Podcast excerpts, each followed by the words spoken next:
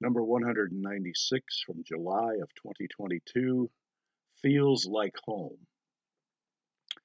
We just got back from a two week vacation in Minnesota, and although the weather was not wonderful, the time spent in relaxing and visiting with family was wonderful. I went for a 40 minute walk every morning down to the Root River and back. I went to the cattle auction on two different mornings. We played cards and parcheesi and binge watched a great religious program called The Chosen. One thing that I usually do when I'm up there is to go visit the part of the family farm that was sold off as a recreational area some years ago. It had always looked like a good recreational area to me for hiking, biking, camping, and golf, but now it actually is all that and more. The barn is now a restaurant. There is a covered swimming pool where we used to have a feed lot for cattle. The pasture is now a beautiful 18 hole golf course. The old railroad line is now a hiking and biking trail. There are over 200 campsites away from the west side of the barn. It is called the Old Barn Resort, largely because the barn is on the National Registry of Historic Landmarks. Famous racehorse Dan Patch was foaled in that barn, and the first imported Holstein Friesian cattle were housed in that barn. It is quite a place now. There is a part of me that is excited about how this property has been developed and how much people from the city enjoy spending time there. However, there is another part of me that is rather sad to lose the raw, untamed wilderness of that land and the simple farm life that it used to support. I think of the old days rather wistfully. I was sitting on a bench overlooking the first tee of the golf course and found myself getting quite nostalgic. I remember the first time I ever drove to the farm from prep school in Milwaukee. When I crossed the Mississippi River, I was immediately in a whole different country than the flat country of Illinois that I was used to. I had entered the bluff country of southeastern Minnesota, a spectacular land of alternating bluffs and valleys with trees and streams everywhere.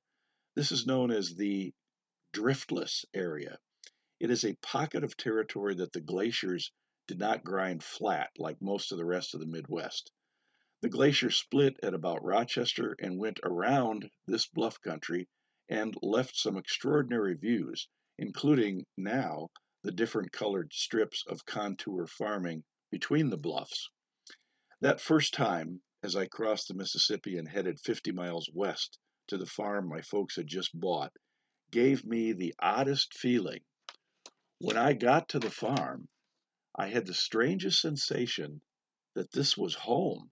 This was the place I should have always lived. This was the kind of place that I imagined as a boy where I would go hunting and fishing and raise cows and calves. I was finally home. Home is an important word.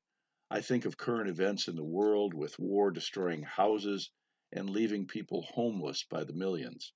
I think of the people in our own country that have no home, and it fills me with sadness and guilt because, with all the wealth and resources that we have, there is no reason why any person should not have a home to sleep in and food to eat. There is no excuse for this, and I believe a lot of us are going to be standing red faced in front of the Lord someday, counting on His mercy. But there is another aspect of home that is sometimes overlooked, and that is that there are many people who have a house, but they do not have a home. In fact, some folks have wonderful, huge, palatial houses, but really don't have a home. I heard this definition of home one time, and it made sense to me. It said, Home is where you are understood. When you have people around you who get you who know what you have been through and what you struggle with and still accept you, you are home. This may not even be in your house with your own family. It may be with other people who simply understand and accept you, but it is home. Of course, we won't ever be truly home until we are home with the Lord. If there is anyone who can understand us and what our struggles have been and what we fear and who can still accept us, it is the Lord. He knew us before we were born and longs to be with us long after we die. I am reminded of the old hymn that goes, I'm but a stranger here, heaven is my home. So, If home is where I am accepted, and it is, then no wonder I'm excited about going home.